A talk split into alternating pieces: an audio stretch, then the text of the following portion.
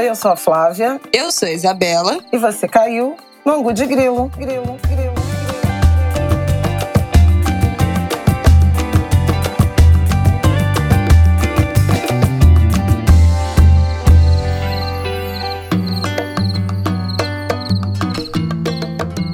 Oi, gente! Boa terça-feira, boa terça-feira para todo mundo, Angulers, tudo bem com vocês? Tudo bem, Flávia? Hoje, Flávia hoje tá meio, meio adoentada, então vamos devagar nesse ângulo de grilo. É, pois é. Eu não amanheci bem a segunda-feira. Não sei se é uma virose, não sei se é uma intoxicação alimentar, mas vamos lá, Angulers. Força e fé. Vamos que vamos tentar. Vamos ver se a gente consegue, então, fazer um episódio mais curto para a Flávia descansar, tá bom? Bom, vamos começar falando do debate né? A gente está gravando na segunda-feira, na hora do almoço mais ou menos. Ontem teve o primeiro debate do segundo turno na Band entre Lula e Bolsonaro, então vamos comentar um pouco os detalhes do, e as impressões sobre o debate. Depois vamos falar sobre a Igreja Católica, o que foi aquele dia, na verdade, aquele dia 12 de outubro, o feriado da semana passada, a visita do Bolsonaro em Aparecida, a visita de Lula no Complexo do Alemão e os desdobramentos desse dia. E por último, vamos falar dessas últimas das atrocidades que a Damares falou, né, da agora futura senadora Damares, que ela falou sobre abuso de crianças na Ilha do Marajó e também sobre a história do pintou um clima dessa entrevista que Bolsonaro deu, que foram as tônicas aí da última semana. Tá chegando o segundo turno, galera, vamos que vamos. Debate ontem, formato diferente, né? O debate da Band, com aqueles 15 minutos para eles irem administrando, perguntando um ao outro. Gostei, Gostei do debate, eu achei minhas primeiras impressões. Achei que esse debate, finalmente, a gente conseguiu tocar em pontos que foram mais adormecidos no primeiro turno. Lula falou da pandemia, né, diretamente falou, questionou, abriu questionando Bolsonaro de quantas universidades ele fez, quantas escolas técnicas ele fez, institutos federais, né, durante o governo dele. E ele ficou desconcertado, não respondeu, né, ficou em silêncio, ficou muito constrangido. Depois, com a pandemia, é aquele assunto sensível, achei bom trazer, porque pouco se falou. Se fala muito menos da pandemia do que deveria, né, do tamanho que isso teve, e trouxe a história dos 51 imóveis no final. Então, acho que esse debate, o que mais me chamou a atenção, eu perdi o segundo bloco, porque Martin acordou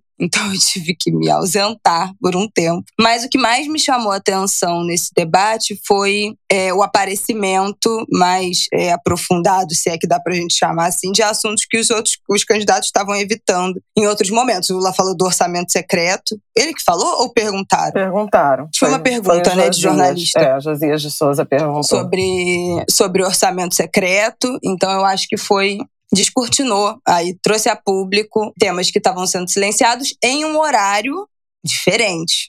Um horário muito importante, né? O domingo, 8 horas da noite, um horário muito mais acessível, debate muito mais curto do que os de três horas do primeiro turno. Então, eu acho que foi interessante, foi um bom começo, eu achei. É, eu também gosto do modelo. A Band tinha testado esse modelo com Haddad e Tarcísio, né? Acho que no caso do, do debate a governadores nem teve pergunta de jornalistas. Eu não vi inteiro, vi, vi o, o final, mas já foi esse modelo de gestão de tempo e de entrevista, de perguntas eh, diretas né, entre os candidatos sobre temas livres. Eu acho que algumas coisas saltaram aos, aos olhos no debate. Primeiro, a própria presença né, do, do Bolsonaro ao longo de, do domingo. Por conta da, disso que a gente vai falar depois, né, é, da repercussão negativa, algo chocante, de uma entrevista que ele deu para podcast de esporte, que repercutiu muito mal. Depois a gente fala disso, envolvendo meninas, adolescentes venezuelanas. Ao longo do dia se especulou muito se ele desistiria ou não de participar. E a gente lembra que no segundo turno de 2018, Bolsonaro não foi a debates, na verdade, ele, ele interrompeu por conta da facada, né? estava em recuperação, então ele não participou. Ele participou no primeiro turno, mas era um debate com muitos candidatos e, e inclusive o da Globo com a presença do Padre Kelman, que funcionou como uma linha auxiliar, né, dele.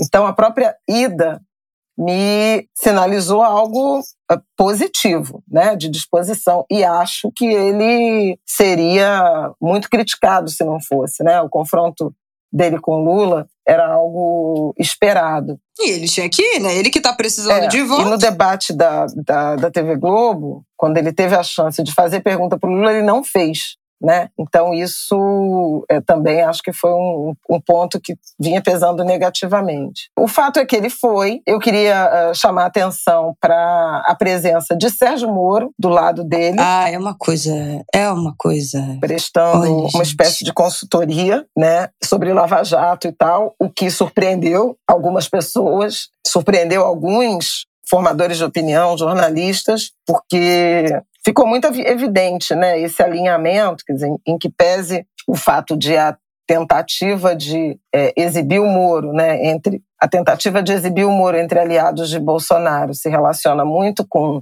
é, esse espectro da, da Lava Jato e, e, do debate sobre corrupção, né, no Petrolão, no governo, nos governos é, do PT. Por outro lado, Moro foi considerado um juiz suspeito né, pelo Supremo Tribunal Federal. E acho que essa aproximação, é, nesse momento, sugere, confirma né, essa postura nada republicana né, de um juiz que evocou para si um, um, caso que não cabia a ele, esse foi o princípio do juiz natural que já tinha sido violado, e que depois, é, pelas relações muito intensas com o Ministério Público Federal, com a Força Tarefa, também foi considerado suspeito. Ou seja, um juiz que estava ali assumindo um papel político de neutralizar o favorito, né, naquela época, o candidato favorito às eleições de 2018. Foi muito chocante aquela cena final. Dá muita munição né, para os adversários de Bolsonaro, para os aliados de Lula, essa aproximação. Então, pode ser que seja um, um saldo zero,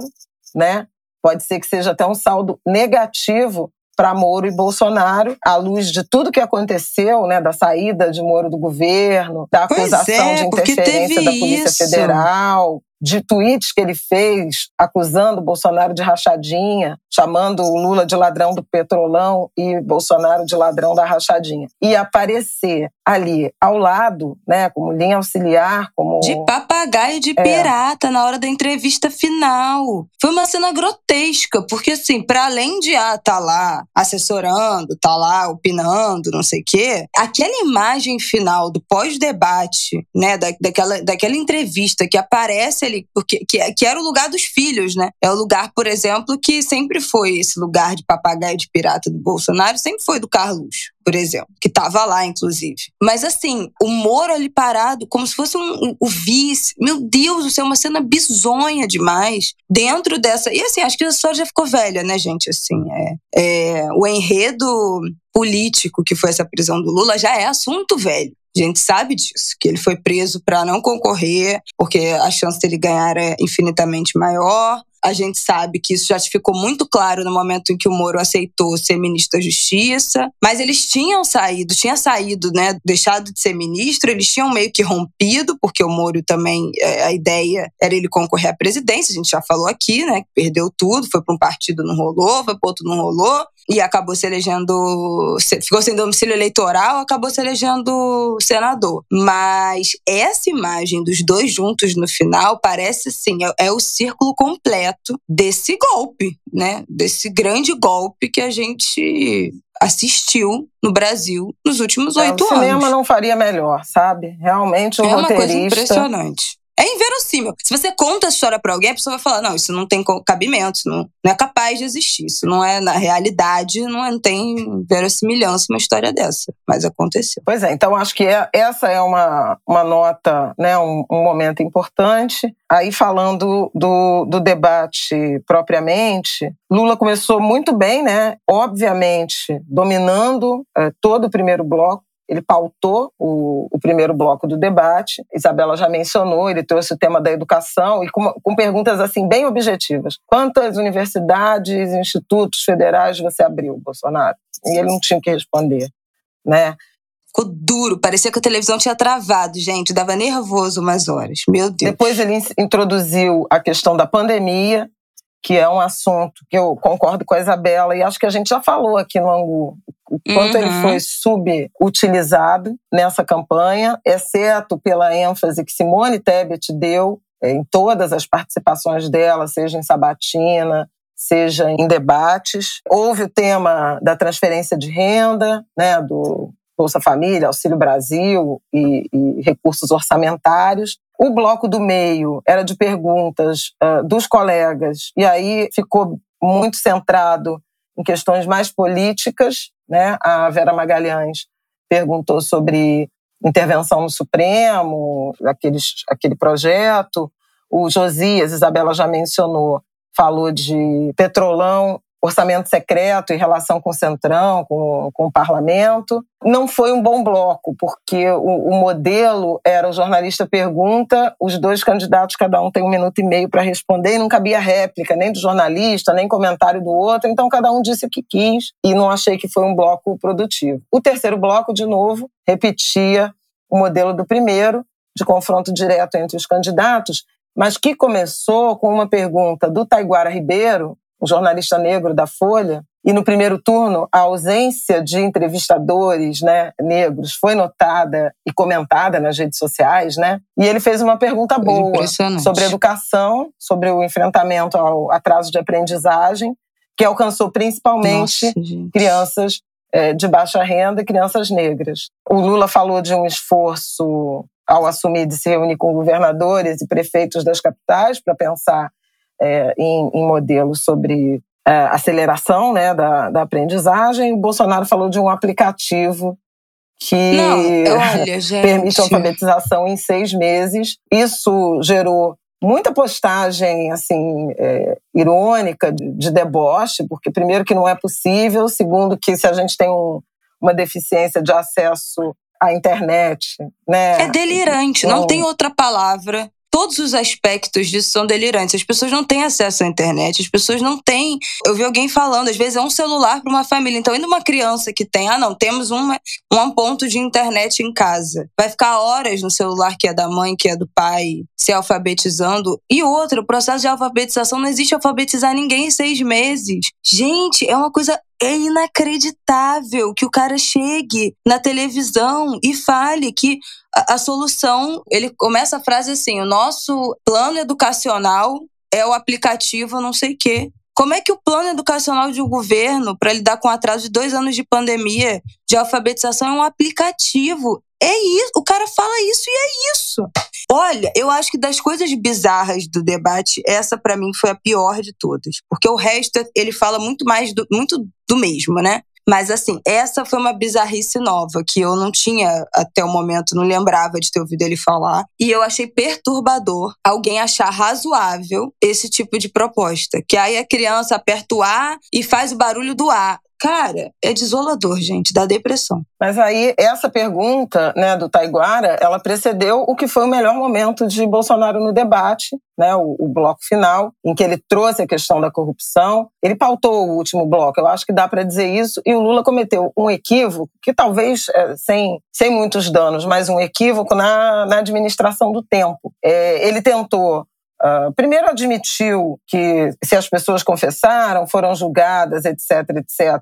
Aquilo que ele já tinha falado no, no Jornal Nacional, né, na entrevista ao Jornal Nacional, que não pode negar que houve corrupção porque as pessoas confessaram e devolveram dinheiro. Mas que isso foi possível porque os órgãos de investigação estavam livres para trabalhar, caso do Ministério Público, caso da Polícia Federal, o que resvala numa crítica ao intervencionismo do Bolsonaro, denunciado pelo próprio Sérgio Moro, né, ao sair do, do governo em 2020. Depois ele chamou atenção para as empresas que foram desidratadas, né, quase desapareceram os cortes, né, nos empregos e tal, e tentou, até com algum com relativo sucesso, apresentar questões sobre economia e sobre desmatamento, né, o crescimento abaixo o crescimento do PIB abaixo do crescimento dele, falou de salário mínimo. Então, assim, achei um Lula uh, mais propositivo. É, não houve aqueles ataques, aquela troca de ofensa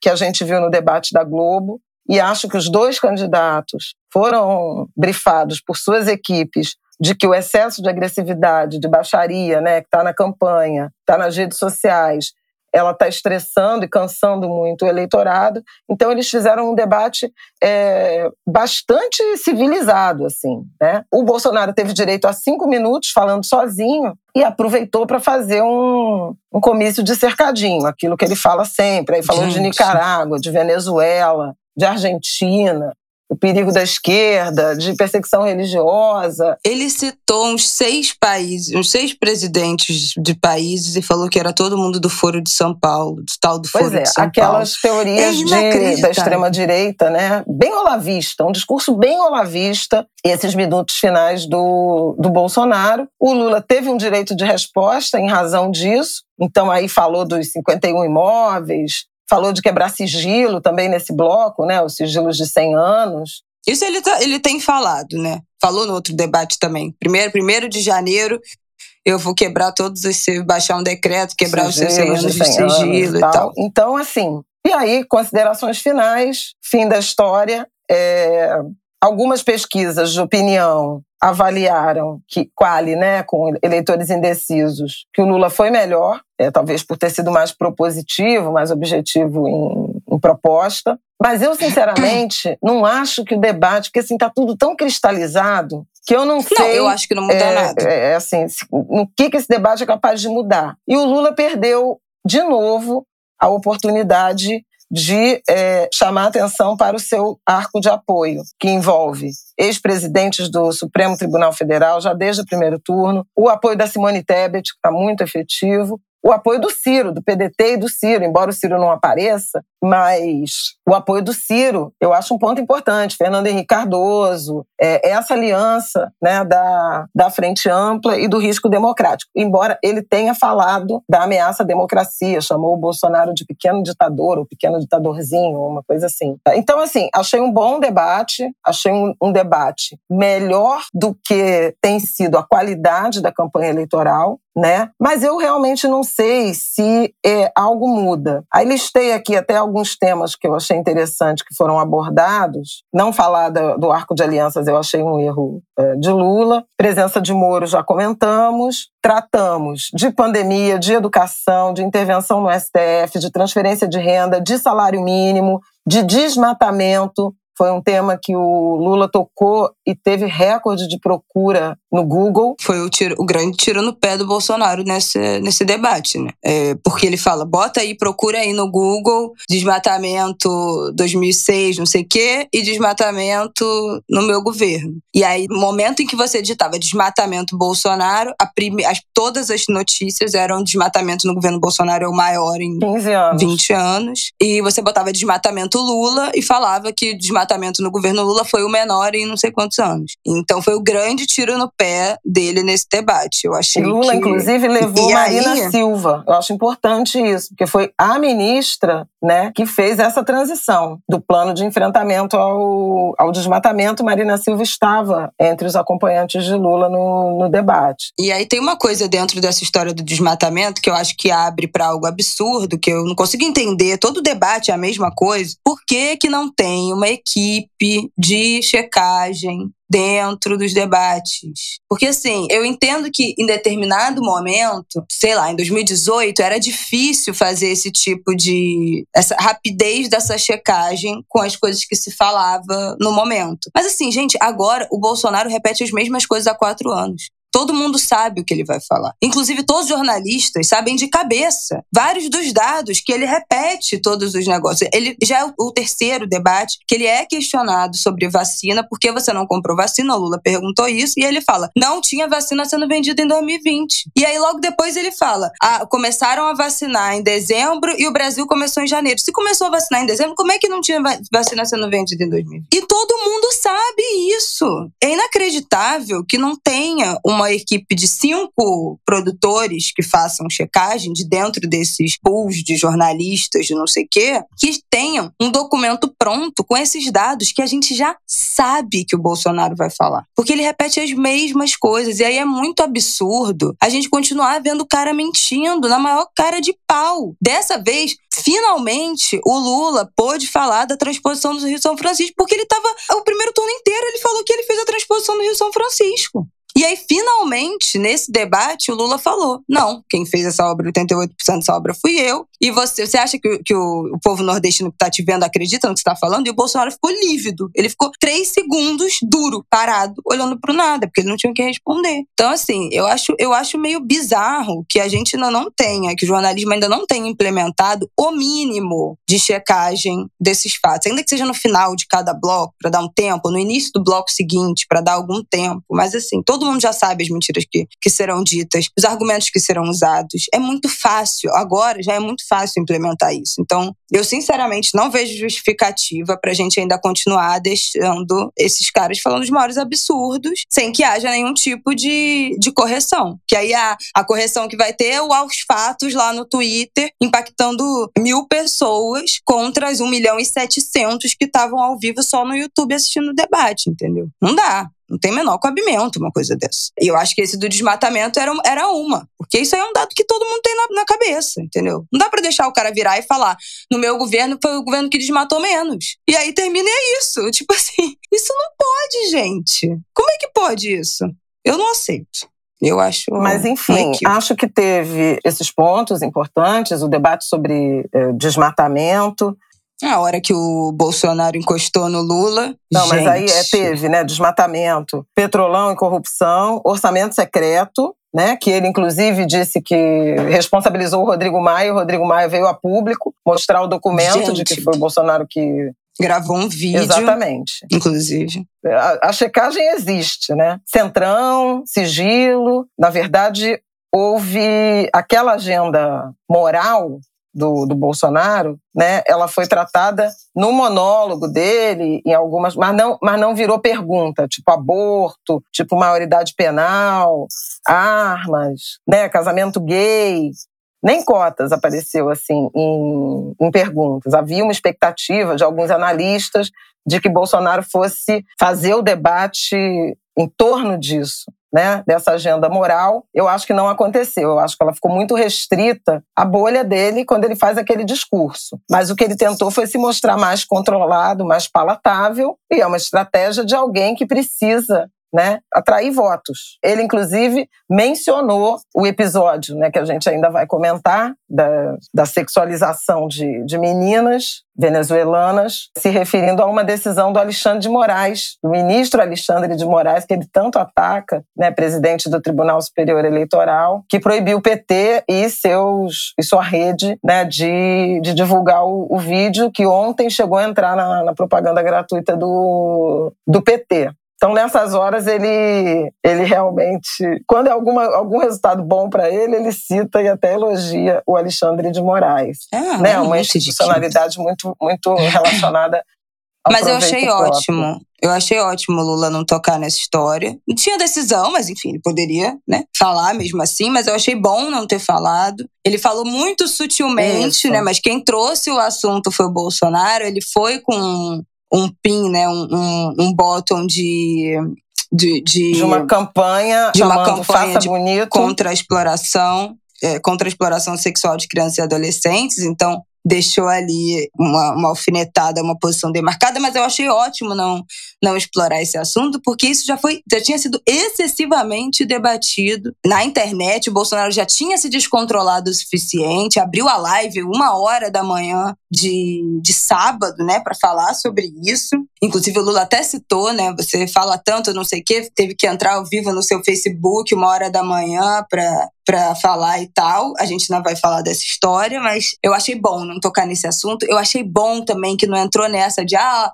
de dessas pautas de, de costumes, né, que o povo chama, essas pautas morais, porque Ninguém aguenta mais, gente. Só se fala disso. O Lula aproveitou um gancho ali para falar do que ele que fez a lei de liberdade de, religiosa. Do, de liberdade religiosa. Eu acho que ele nem falou, né, do dia da marcha para Jesus, do dia do evangélico, não, não sei o que, que é outras coisas que ele tem dito. Mas ele foi, acho que foi no, acho que foi no, no direito de resposta dele ou nas considerações finais, que ele já Logo no final, ele, ele voltou com a, com a história da lei da liberdade religiosa. Ah, acho que foi no final. Porque, nas considerações, porque o Bolsonaro falou da Nicarágua, do Ortega, que fecha igreja, não sei o que. Acho que foi nesse direito de resposta. É, mas eu não achei também que esses cinco minutos mudou nada. Enfim, acho que esse debate não muda nada, entendeu? assim como. É, como a gente especialmente, eu falado. acho que o debate muda muito pouco, mas especialmente nessa, nessa, nesse ano, nessa eleição, que são dois candidatos que todo mundo já conhece, que todo mundo já sabe o que vai falar, o que vai tatear, não tem nada para ser descortinado, eles não têm nada de novo para apresentar. A gente já tem falado isso aqui, então assim, não muda nada. Afora o, o, a intenção de voto já está cristalizada, a gente tem falado disso desde o primeiro turno, né? A pesquisa espontânea, as pessoas sabem que elas vão votar, mais de 90% já tem certeza que não vão mudar o voto. Então, assim, não Quem ouve o Angu sabe que... disso muito antes do que essas É. constatações que estão agora aparecendo, né? Inclusive, eu falei no, Exatamente. no primeiro turno, 91,6% dos, dos votos válidos foram em Lula ou em Bolsonaro. Quer dizer, uma soma que quase não teve voto branco, nulo. Não tem E as que- pesquisas, o até que aqui, têm divulgado isso, né? Ninguém cresce, né? São Uhum. fotografias quase estanques, com uma tendência agora maior de eleitorado da Simone Tebet e para o Lula, e agora também o do Ciro, né? O Datafolha da semana passada eh, foi nessa direção. Simone Tebet está muito engajada na campanha, fez uma Uhum. caminhada muito impressionante ontem na, na praia, né? Na Zona Sul, na Orla. Ipanema, eu acho Acho que foi Ipanema Leblon. porque ela teve é, muito voto nessas áreas, né? nessas regiões capitais, metropolitanas. Já falei sobre isso, né? e, e- e pautando ah, essa agenda das mulheres, das mulheres de classe média baixa, das mulheres de classe média. Esse engajamento aí é, parece que pode ser importante. Bolsonaro tem tentado ampliar sua participação, sua votação no Nordeste, um ato em Recife muito ruim. Na quinta-feira não juntou quase Mico ninguém. Total. O próprio ato aqui em Caxias, na Baixada Fluminense, não foi retumbante na sexta-feira, é, embora a Baixada tenha votado predominantemente no, no Bolsonaro. Tem ali umas, umas fraturas, né? O Vaguinho, a gente já falou, o ex-prefeito Zito, Uhum. né, que agora está no PSD do Eduardo Paes, também está tá super engajado fazendo campanha em Caxias. O André Ciliano, também na Baixada, de novo em Belfor Roxo. Eduardo Paes engajadíssimo na, na campanha aqui na capital. Então, são pontos interessantes. E Bolsonaro com a sua rede, Ronaldo Caiado, os governadores mais conservadores, o arco do desmatamento, coisa que a gente já, já vem falando. É. As pesquisas. Hoje tem. Hoje é segunda, né? Tem IPEC. Então, vamos ver se alguma coisa mudou, especialmente em relação a essa questão da, do discurso religioso, né? Da, da guerra espiritual, como eles chamam, especialmente alcançando a Igreja Católica, mas até semana passada não tinha é, al- ah, alcançado. Os fenômenos impressionantes são Lula e Haddad cresceram em São Paulo, embora a, a, a, a vantagem ainda seja de Tarcísio, e numa pesquisa de, de Bolsonaro e outra no Lula, houve uma, um adensamento aí dessa, dessa votação que é importante para Lula. Bolsonaro está investindo muito também em Minas, né, onde Lula eh, ficou à frente, mas como Minas não vai ter segundo turno, não tem pesquisa lá, então vou cego, ninguém sabe o que está acontecendo.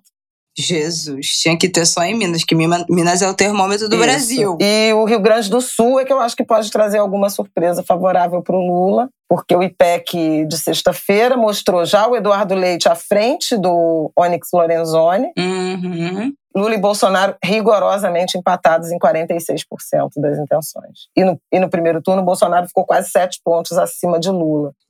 Então é um dado interessante, né, de se acompanhar. Os estados Uhum. onde vai ter segundo turno, pode, ter, pode ser que tenha um comparecimento maior e dependendo da região, isso pode beneficiar mais um ou outro candidato. No Nordeste vai ter na Bahia, em Pernambuco, ah, são, são colégios eleitorais importantes, né? É, na Paraíba tem mais. Espírito Santo está meio dividido, porque o Renato Casagrande está que é candidato à reeleição, é do PSB, mas ele está fazendo neutra, porque ele teve hum. votos de eleitores de Bolsonaro, mais ou menos que nem Cláudio Castro aqui, Zema em Minas. Enfim, é, faltam duas semanas. Essa é a penúltima semana. É. Mas tudo parece muito estável, salvo Sim. as baixarias que estão nas campanhas de televisão e, sobretudo, nas redes entornos. sociais. Última coisa que eu queria falar do debate para a gente passar para o próximo bloco. Eu acho que o Lula foi melhor no debate do que o Bolsonaro, porque o Bolsonaro não é bom em debate, especialmente com o Lula. Eu acho que ele saiu apequenado do debate pelos, silen pelos momentos constrangedores que ele protagonizou de silêncio, de não ter o que responder, de não saber o que responder. Foram três ou quatro momentos desses constrangedores. E, no final dos cinco minutos que ele teve, ele não apresentou nada de novo. O que os eleitores dele gostam, que são esses ataques de fúria que ele tem, né? Que, ah, ele fala mesmo, ele se coloca não sei o quê, ele não fez. Então, assim, não entregou nada de novo. E acho que o Lula apresentou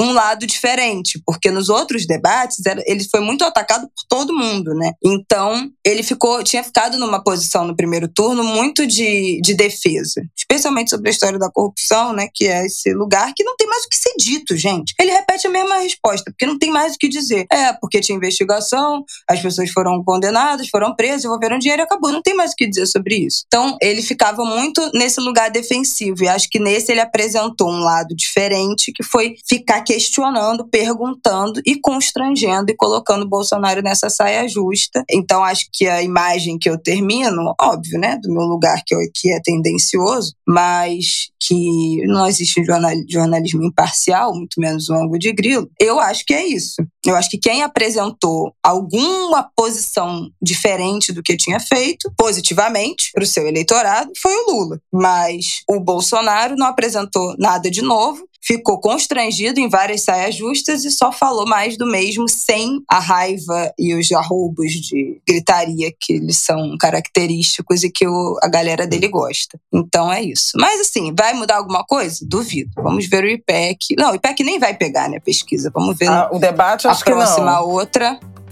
Ou não vai pegar o debate. Mas é isso. Vamos para o nosso próximo tópico. Bom, dia 12 de outubro, quarta-feira passada, dia de Nossa Senhora Aparecida, dia das crianças, tudo aconteceu. Foi um dia movimentado, Bolsonaro foi a Aparecida fazer campanha, né? E aí teve uma aquela vale confusão dizer, que a gente Tarcísio, viu com seus apoiadores. Com o candidato a governo candidato de São Paulo, que ele estava saindo muito discretamente da história, né? Mas ele também estava, entrou na igreja, sentou nos bancos. Foi aquele bafafá, os apoiadores dele, era com cerveja, arrumando confusão, empurrando os fiéis, vaiando o bispo. A gente já viu isso é, incansavelmente. Nessa última semana, vários, a, a último foi o Dom Orani, Não, foi o Dom Orani? Dom Odilo Scherer, arcebispo de São Dom Paulo. Dom Odilo, é, sabia que era com O. Dom Odilo teve que fazer um tweet falando que a roupa vermelha vermelha dele na foto dos perfis das redes sociais é porque essa é a roupa. Gente, inacreditável que essa é a cor da roupa, né, do, do dos bispos. Dos, dos, dos, cardeais, né, dos arcebispos. Cardeais. Representando o sangue de Cristo, Essa é a cor inclusive. da roupa, que não tem nada a ver, né, com política. Depois, é, ao longo desse... Nesse final de semana, teve um outro vídeo de um padre falando numa, numa missa e uma mulher dentro da igreja começa, se exalta, falando de campanha, não sei o quê. Então, que situação vive a Igreja Católica? Deve ser terrível fazer parte de uma religião perseguida. Nossa, minha solidariedade. É, isso na, na semana passada já gerou um, um imenso desgaste para a campanha de Bolsonaro, né? Porque, é, primeiro, ele, ao longo do tempo, ao longo dos anos de mandato e ao longo de, dessa estratégia eleitoral, ela foi muito centrada nos evangélicos. Mas há sinais de fadiga, inclusive dentro do próprio campo. Eu acho que a gente chegou a falar disso aqui no Angu, né, semana passada, dos pesquisadores dizendo da desigrejação que a uhum. senadora Elisiane falamos, mencionou. Falamos. E aí, nesse segundo turno, eles desviaram para uma tentativa de aproximação com os católicos, que é o maior contingente do, do eleitorado. Né? Então, teve o Círio de Nazaré, com a nota da Arquidiocese de Belém repudiando o uso político da festa e a visita à Aparecida, da festa da padroeira do Brasil, que foi totalmente desrespeitosa, independentemente de, de tudo que aconteceu além, né, que foi a hostilidade dos bolsonaristas, né, na, nos arredores e, e, e, nas cerimônias religiosas, a própria ida foi um, foi um uso político, foi uma tentativa de sequestro, usurpação da festa da Santa. Me parece que quando um candidato à presidência da República, presidente da República, adentra a Basílica de Nossa Senhora Aparecida, um grupo de outros homens ligados à política, estava Marcelo Queiroga, ministro da Saúde, Tarcísio de Freitas, o Marcos Pontes, o astronauta que foi eleito senador por São Paulo. É, eles entraram com estrutura de filmagem, andando né, na, na, na nave da igreja, sentados. Então, assim, buscaram um holofote que deveria ser dirigido unicamente à santa, à santa homenageada naquele dia. Eu achei muito equivocado sobre qualquer ponto de vista, né? E com o agravante de padres que fizeram falas sobre a fome, a agenda da fome, sobre Nossa Senhora ajudar a vencer outros dragões vaiados, Bolsonaro ovacionado, tentaram entrar no, na sacristia para chegar até o sino, porque disseram que os sinos, os, os, badalos gente. do sino atrapalharam a, a fala, a presença de Bolsonaro. É um negócio assim inacreditável. Coisa inacreditável. Entre a festa de Nossa Senhora de Nazaré, né, o Círio de Nazaré, e a festa de Aparecida, a CNBB soltou também uma nota que foi muito firme em relação a essa a essa questão do, da, da, da, contaminação né, da religião pela política, o que já era meio que um recado para o Bolsonaro. A ida à Aparecida foi trágica, teve uma repercussão muito negativa, eu acho que é o próximo ponto a ser observado nas pesquisas, e é, a partir daí estão pipocando imagens, cenas de pessoas ofendendo padres durante a missa, gritando dentro da igreja. Hoje, hoje viralizou uma, uma imagem de uma mulher, que me parece que é no Paraná, dentro de uma igreja, berrando, né, falando de política, vestida com uma camisa coisa do Bolsonaro. Bizonha, tá, assim, gente. Virou uma coisa fora de controle. Dom Odilo fez essa, essa nota que eu achei inacreditável, porque Dom Odilo ele, inclusive, era um papável, né? Ele, ele chegou a ser um potencial apontado como sucessor de João Paulo II. Papável. Ele era apontado. E ele é de uma corrente muito conservadora da igreja. Eu, inclusive, conheci Dom Odílio lá naquele seminário de Harvard, em 2019, 18 ou 19, e havia, inclusive, muito alinhamento dele com uh, o representante da líder da bancada evangélica em relação a essa agenda moral. E hoje, o arcebispo de São Paulo faz uma série de tweets, além de falando da roupa vermelha do, dos bispos, dizendo que nunca foi contra o aborto, que nunca foi a favor do aborto. Tipo assim, gente, é, assim, é, as pessoas enlouqueceram, né? Porque é, Dom Odilo é um dos mais conservadores né, da igreja. Aí a gente viu é, o padre de Jundiaí fazendo um sermão dizendo: se você é, quer misturar é, religião e política, tá profanando a casa de Deus, saia daqui agora e não volte. Eu nunca vi nada parecido com isso. E assim, ah, você vai falar, ah, mas você não é católica, mas eu, eu já fui católica. E tenho muita. Sua é bem ecumênica. Adoro é, igreja. A minha religião é, é o candomblé, todo mundo sabe disso. Mas eu tenho relações sensíveis, amorosas, amistosas com alguns padres. Posso falar do Padre Omar, que eu adoro aqui da Paróquia São José e do Cristo Redentor. Já fiz live com ele, ele já participou do Angu de Grilo. O próprio uh, Padre Fábio de Mello, que recentemente lançou um livro, tivemos duas ou três conversas sobre algumas compreensões em relação à religiosidade de matriz africana que ele queria uh, mencionar no livro. Então, assim, e eu acho lindo os rituais da Igreja Católica, a missa, eu me emociono muito em missa, já fiz promessa, pago promessa, né, para São Pedro com a história da casa, que é a festa junina dessa Ai, casa. Meu Deus, então, assim, que tem uma, uma, um carinho, uma devoção por Nossa Senhora.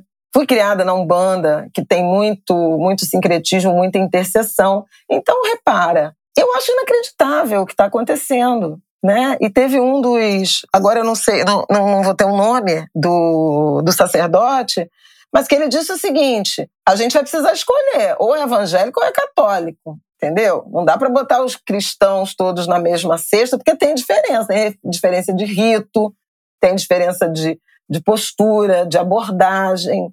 é, de relação com a sociedade. Mas como a assim a gente política. vai precisar escolher? A gente quem? A gente e os brasileiros por causa do Bolsonaro, que se batizou no Rio Jordão e, e diz que é católico, né? Eu Não sai de igreja evangélica. A gente, os brasileiros, a gente vai ter que Não, escolher entre os católicos desse, e evangélicos. Dessas pessoas. Tô fora. Sobre política. Gente, ó, eu não vou me pronunciar porque vocês sabem o que, que eu acho dessa história. Quem, quem já ouviu Ango de Grilo, outro dia eu falei aqui, negócio de igreja católica, vocês sabem o que, que eu acho dessa instituição. Muito antes é, dos protestantes, dos neopentecostais. Essa perseguição à religião. Eu achei aqui, é o arcebispo de Aparecida, Isabela. O arcebispo Pois de é. Aparecida, Dom Orlando Brantes, diz: ou somos católicos, ou somos evangélicos, ou somos católicos. Por quê? Porque virou um, um saco sem fundo. É, mas aí, sabe o que é que eu acho? Aí, aí é isso. Alguém vai ter que fazer essa meia-culpa. Precisamos ter uma identidade religiosa. É muito interessante. Porque quem é que ensinou a perseguição? Que os protestantes, né? Vê, a gente já falou disso aqui. Volta aí uns ângulos de grilo para trás, que a gente falou. Falamos até o quê? De De Tudors, Henrique VIII, criação da igreja protestante, nananana. É um filhote da igreja católica. Quem ensinou perseguição? Quem foi? Então, assim, eu, ó, lavo minhas mãos. Ah, vamos ter que escolher uma identidade não sei que brasileira. Eu tô fora. Eu tô fora, vocês que se entendam, entendeu? Os dois, a igreja católica sempre perseguiu as religiões de matriz africana. Os evangélicos é, sempre perseguiram, porque são fruto dessa, dessa desse racismo religioso. E aí agora, hum, olha só, parece que o jogo virou, não é mesmo? Então, amores, entendeu? É, esse é o ponto, né? Chegamos num Quem ponto pariu em Mateus que que o embale. tudo que É a gente isso. vem ao longo do- dos anos, das décadas, quase dos séculos, né? Denunciando em relação à perseguição à religião de matriz africana. Recentemente, a gente tem o caso dos judeus, né?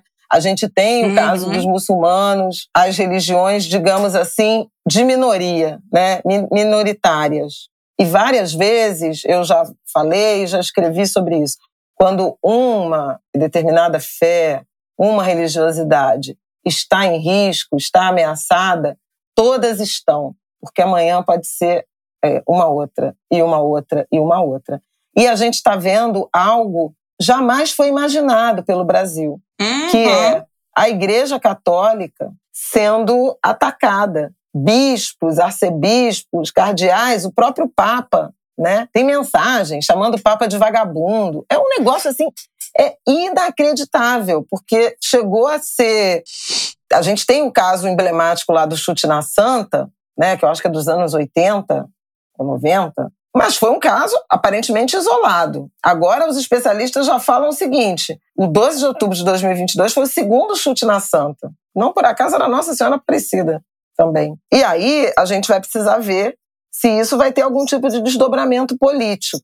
A Igreja Católica ela é diferente né, das denominações evangélicas e de tantas outras igrejas ou denominações religiosas, porque ela tem um controle, ela é verticalizada, né? Ela tem uma liderança central. É totalmente diferente da capilaridade dos evangélicos, Sim. que tem figuras que se projetam mais e que tem organizações, igrejas maiores, né, com mais número de, de templos, com maior número de templos, mas não é centralizada. Agora, a Igreja Católica é. E é muito impressionante no que essa intolerância religiosa, essa atmosfera de guerra espiritual, desse salvacionismo fundamentalista, extremista, ele está produzindo. E a questão é ver se, do ponto de vista do voto, né, do comportamento, do posicionamento político, ele vai ter resultados. As informações são de que, mesmo no campo evangélico, já tem muita fadiga, porque os espaços de oração, os espaços de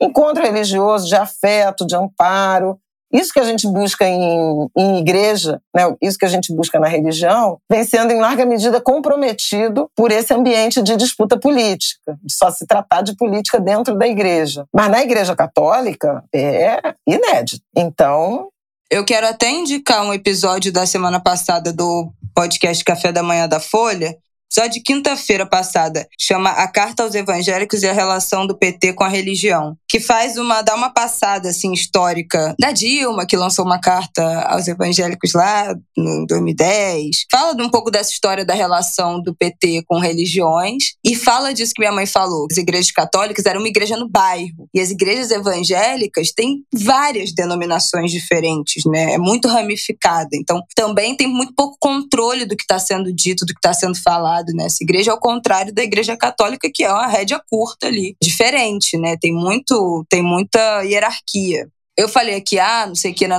Longe de mim, gente, falar que, ah, não, eu acho maravilhoso que os católicos estejam sendo atacados, não sei o que, provando o próprio veneno. Eu acho tudo absurdo. Acho que nenhuma religião tem que ser alvo de nenhum tipo de violência, de constrangimento, de nada. O que eu acho sobre isso é a mesma coisa que eu acho, por exemplo, da, de vários veículos de imprensa e vários jornalistas agora falando: nossa, meu Deus, ó, oh, ó, oh, o Bolsonaro foi eleito, ó, oh, o bolsonarismo. Alguém vai ter que fazer a minha culpa de falar, olha, é, talvez a gente tenha sido responsável por isso, entendeu?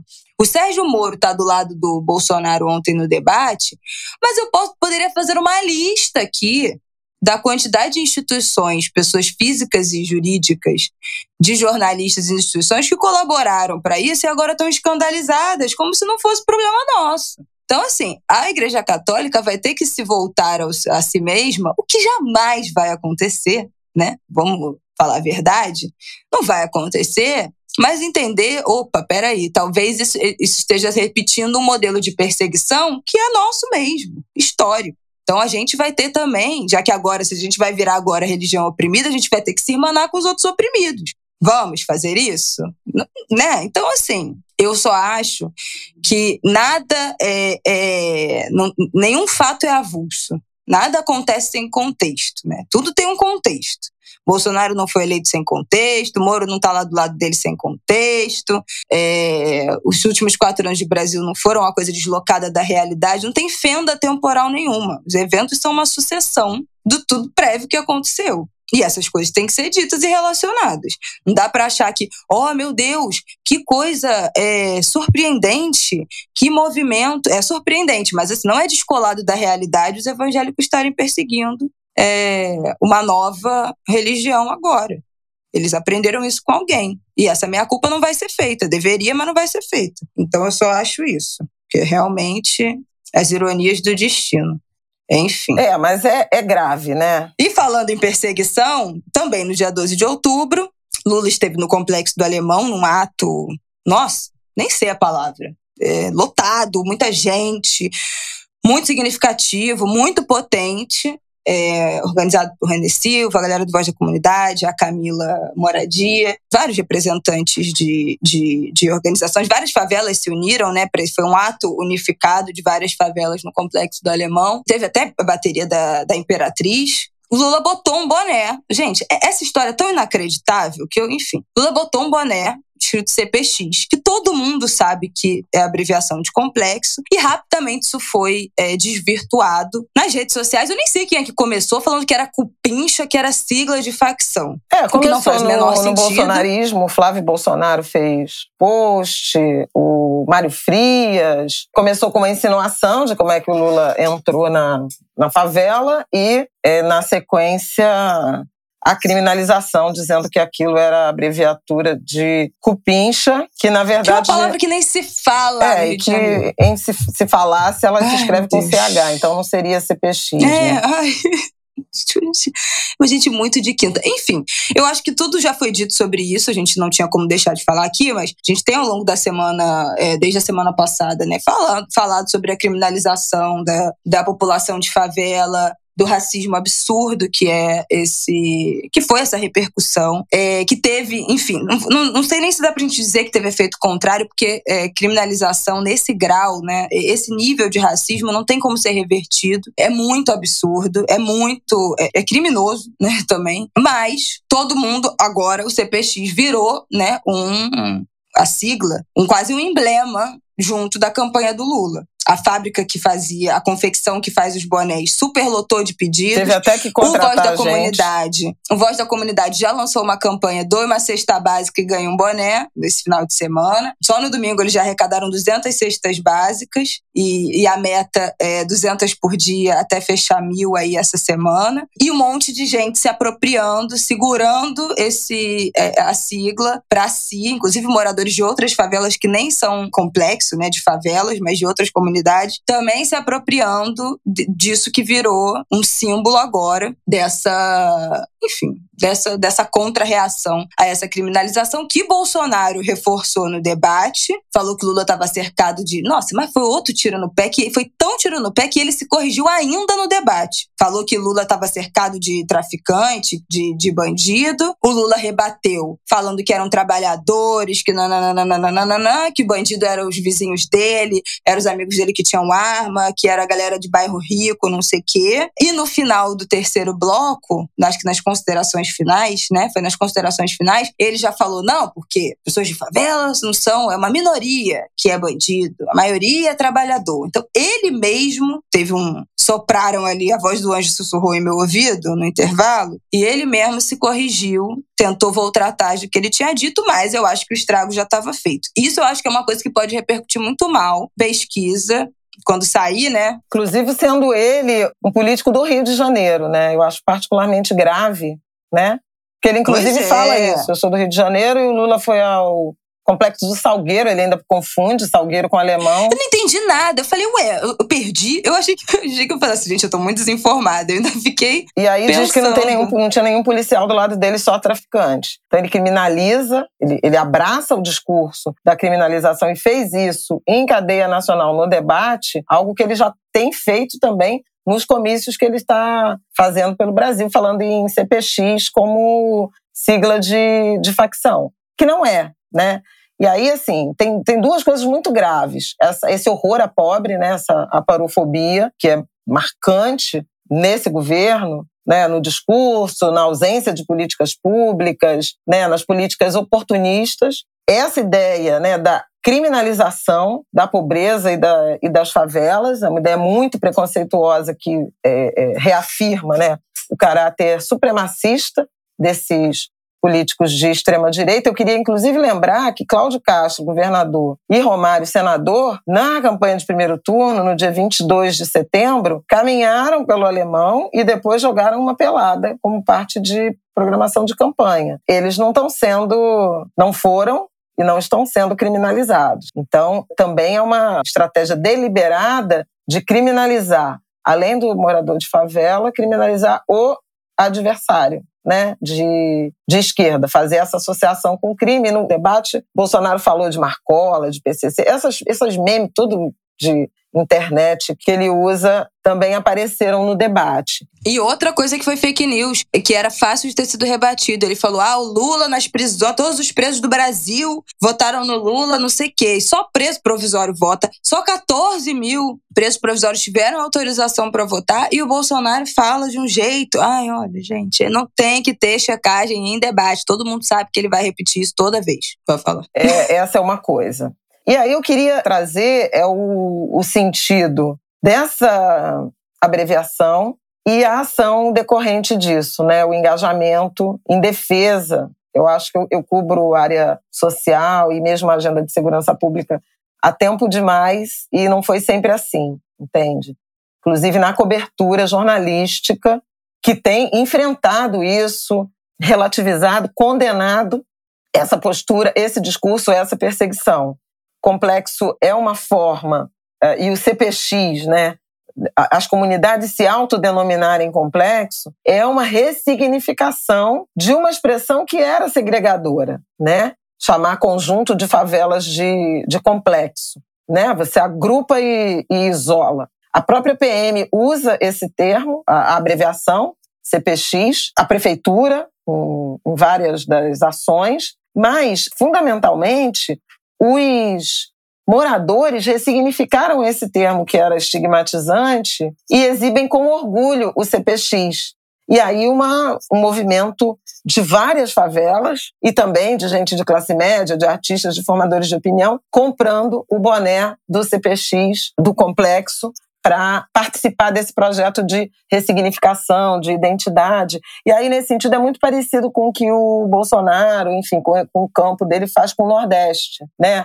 É, dos ataques e da estigmatização. E os nordestinos têm muito orgulho e têm muita identidade territorial, cultural, social, né, de origem dessa referência geográfica. A mesma coisa com o complexo. Eu acho isso bacana, sabe? É, o CPX ser um elemento de identidade orgulhosa, de exaltação à identidade e à potência das favelas. Ninguém se envergonhou, né? É pelo contrário, é o, o, o que os, os jovens de favela, os ativistas e os jornalistas têm feito é se levantar e dizer: não é sobre crime, é a nossa identidade, é a nossa comunidade, aqui é lugar de povo honesto, trabalhador, e se você é o político que não vem, é porque você não está preocupado com, com a gente. Então, assim, tem muita disputa, sabe?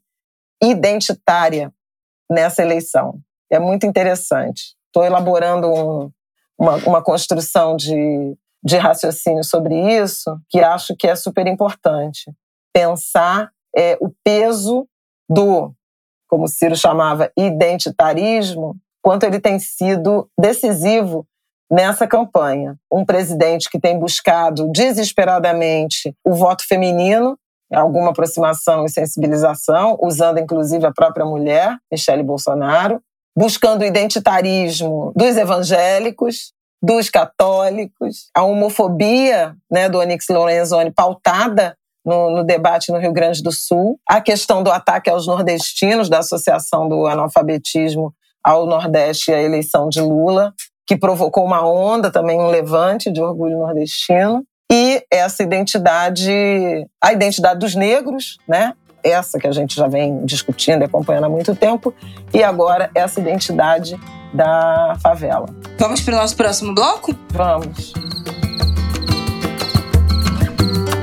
Ainda na semana passada, nós tivemos aquela atrocidade dita pela Damares, de criar. Eu, eu não vou nem repetir, gente, desculpa, todo mundo sabe o que, que foi, né? Ela falando de exploração sexual de bebê em Marajó, pra, pra, na fronteira, uma coisa horrorosa. Mais uma das atrocidades que ela fala sem prova alguma. Dessa vez, o Ministério Público cobrou ela num dia em que, cheio de criança na igreja, inclusive, isso foi muito demarcado. Muitas crianças na plateia, ela falando dessas atrocidades. Enfim, depois a imoralidade é dos outros, né?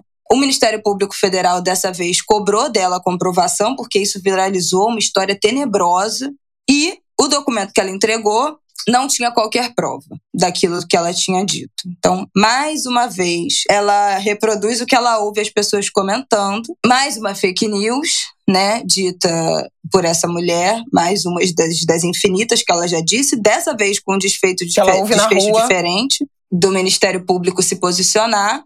E na mesma vou nem dizer na mesma irmanada com Damares, mas ainda na semana passada, Nesse final de semana, na verdade, surge esse vídeo do Bolsonaro, dessa entrevista, em que ele diz que na moto dele, na comunidade de São Sebastião, na periferia de, de, de Brasília, surge um. pintou um, um clima. De manhã, umas meninas de 14, 15 anos. Entrou na casa, mas aí viu que elas estavam se arrumando para ganhar a vida. Né, dando a entender que, é, que eram meninas que iam se prostituir. O vídeo viralizou, né? É, acho que foi no sábado, não foi? Foi, foi sexta no sábado. Foi sábado? A entrevista foi na sexta foi e o vídeo viralizou no sábado. Ele contando essa história que ele. Que ele disse que é de 2020, né? Essa história, ou ele tenta relacionar com uma 21. live que ele fez em 2020. É. Ah, ele fala que tem dois anos. 21. Então, 21. Foi um bafafá durante o dia inteiro em todas as redes sociais, Bolsonaro pedófilo, não sei o quê. Subiram essa, essa hashtag, impulsionada também pelo, pelo tal denominado janonismo cultural, que é uma coisa que a gente nem falou aqui no Ango de Grilo, podemos até falar né, na semana que vem, deixa esse gancho aí. Não, do janonismo com esses termos não, mas a gente já falou assim, quando o janonismo não, entrou na... Dos janones a gente falou, né? mas é. não do termo, do, da conceituação dessa, dessa prática aí. Mas repercutiu demais a ponto da campanha empenhar dinheiro para espalhar anúncio pela internet pop-ups de anúncios Bolsonaro não é pedófilo, isso é uma fake news e tal. Meia-noite e 40 de sábado para domingo, o Bolsonaro entra numa live no Facebook, faz uma live de 10 minutos só para desmentir essa história, no, claro, passando um recibo absoluto de desespero com a repercussão que aquilo estava tendo vai no STF, né, para impedir que a campanha do Lula use o, o, o vídeo, a gente falou aqui. Tem a decisão do STF, a gente já falou aqui que isso não foi mencionado no debate, mas não sei se dá para a gente dimensionar de, do quão é, negativa será a repercussão em números, né, de pesquisa, mas o fato é que a campanha sentiu muito, né, a ponto dele fazer essa live e levar pro, pro STF. E nessa tentativa de enquadrar fake news, ele não tinha muito o que argumentar, né, ele entrou com a, a história da fake news, mas foi algo que ele disse, ele contou a história. Ele resolveu contar a história. A Michelle Bolsonaro veio a público tentar. Não, ele fala muito essa expressão, tentar ir atrás das garotas. Parece que nessa segunda-feira ia ter um encontro entre essas meninas venezuelanas e a, a Michelle Bolsonaro. Depois se descobriu que aquela casa abriga uma ação social que acolhe refugiados. Uma coisa horrorosa. Então as meninas estavam se arrumando para ir para a igreja. Teve um professor que botou que, que sábado de manhã, que é manhã de fim de semana, elas uh, vão à igreja, um professor da, da região, mas o que o, o UOL publicou é que foi uma, uma dessas ações de organização da sociedade civil, de tipo workshop de maquiagem, sabe? Dia de beleza. Ah, sim, sim, sim. sim, sim que é sim, bem sim, típico. Acontece muito em comunidades populares e muito também com essas comunidades de refugiados, justamente porque tem a ver com é, interação com formação, com qualificação profissional e com socialização dessas meninas na comunidade. Então, assim, a expressão foi muito infeliz, inclusive com gatilhos, né? Porque pintou um clima de um homem de mais de 60 anos, de um idoso, usar essa expressão, pintou um clima desse da morte. Voltei, pedi para entrar na casa. Foi horrível. Ele não se explicou sobre isso, nem se desculpou, mas houve. E aí é que eu quero trazer. Até aqui, obviamente, a que se já estão já estão rolando, né, representações à Procuradoria Geral da República para investigar o que aconteceu, mas não sendo a pedofilia que está sugerida no, né, nessa frase e a, e a frase que viralizou, o comportamento do Bolsonaro se aproxima do comportamento da Damares, que é uma agenda moral mentirosa com o objetivo de trazer, gerar, produzir dividendos político-eleitorais. Então, assim, as meninas eram refugiadas? Eram. Pobres? Sim. Em situação de vulnerabilidade? Sim. Mas até aqui, né, não há nenhuma indicação de que se tratavam de meninas exploradas sexualmente. E se fossem? O que, que o presidente fez em relação a isso? Uhum. Entrou num, numa determinada casa onde havia adolescentes venezuelanas, segundo ele, sendo é, é, exploradas, preparadas para ganhar a vida. O que, que ele fez? Né? Que é a mesma pergunta que foi feita a Damares. Então, se a senhora recebeu essa denúncia quando ministra, que providências a senhora tomou? Notificou o Ministério Público Federal, notificou a Polícia Federal, a polícia, porque se nessa função pública eles não tomaram nenhuma providência, é no mínimo prevaricação ou omissão de uh, comunicação de crime, que é o caso da Damares, que não é mais ministra e ainda não assumiu como senadora. O Estatuto da Infância e da Adolescência, da criança e da adolescente, estabelece a, a responsabilidade solidária né, da família, das autoridades e da sociedade. A gente já falou aqui em outras situações. Né? Então, não há justificativa. E aí se revela o lado mais vil dessa estratégia política, desse grupo, desse modelo de operar da extrema-direita, que é isso: inventar tragédias sociais de cunho moral, sexual, para estabelecer o terror de um campo político conservador e fortemente religioso para trazer votos, para atrair votos. Então, assim, é absurdo sobre qualquer aspecto. E a gente juntou esses dois assuntos justamente porque, aparentemente, em não tendo nada mais grave, e que até aqui não dá para dizer que tem, a denúncia de pedofilia, é uma estratégia muito vil para colher dividendos eleitorais. Você inventa, você criminaliza, você sexualiza, porque as meninas eram vulneráveis, sem dinheiro, refugiadas, carentes, mas não estavam sendo prostituídas. E se estavam, o presidente da República não tomou nenhuma é, atitude não fez direção, nada. o que é gravíssimo. É muito, é muito E aí agora se busca uma operação abafa, que envolve inclusive uma visita da Michelle Bolsonaro às meninas, porque ela a, abraça e aplica esse discurso de guerra espiritual, demonização e de quase de exorcismo em relação a tudo que não é aliado ao projeto político deles. Então foi muito ruim. Lula, de fato, não levou esse tema para o debate. Os jornalistas do debate também não levaram, poderiam ter levado e não levaram. Né? Estão cobrando muito do Lula, mas nenhum jornalista fez a pergunta sobre o que o senhor quis dizer com uhum. isso e quais são as medidas que o senhor está fazendo em relação ao enfrentamento, que providências tomou em relação à exploração sexual de menores. Os relatos da Damares são de uma, de uma maldade, de uma crueza, de uma crueldade é, impressionante, gente. De, de repulsa. Sei como é que essa mente consegue... Ela fala, inclusive, de estupros de bebês, de, dizendo que tem vídeo. É uma coisa... Gente, é uma mente e que... aí tem uma conexão eu não vou nem comentar, porque já teve outros tipos né? de análise. Com essa né? perversão, né? né? É, mas tem, tem a ver também com uma perversão que cabe muito no discurso religioso, sabe? Do testemunho, que não precisa prova, que prescinde de, do é. compromisso. É, é o puro relato fantástico, fanatizado. Uhum. Né? O Ronilson Pacheco escreveu sobre isso.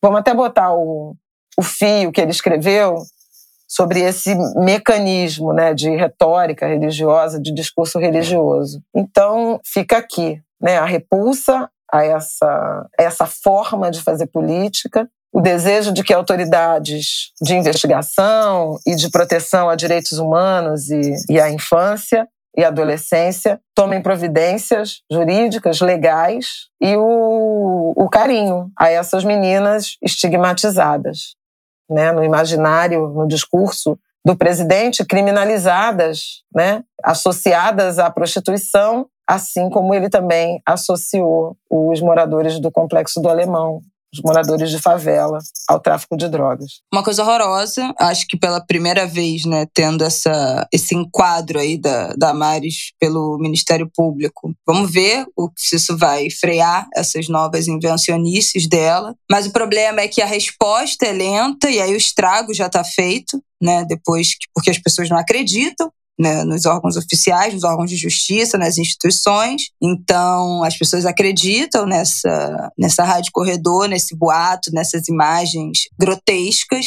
Então, o estrago que essa gente faz, não há nenhum tipo de resposta que, que chegue ao mesmo patamar né, de alcance. Então é, é sempre um estrago muito maior do que a gente consegue reparar depois. E vamos ver como é que a campanha do Bolsonaro vai usar. Acho que isso é uma, é uma coisa para a gente deixar aí o alerta ligado, né? Para a gente acompanhar ao longo da semana, além do IPEC que vai sair, que saiu, né, nessa segunda, saiu, se vocês estiverem ouvindo na terça, saiu ontem, mas as próximas pesquisas, acompanhar como é que essa campanha vai, especialmente com a Michelle Bolsonaro à frente, vai cooptar essa narrativa dessas, dessas meninas. Isso é algo para a gente ficar de olho.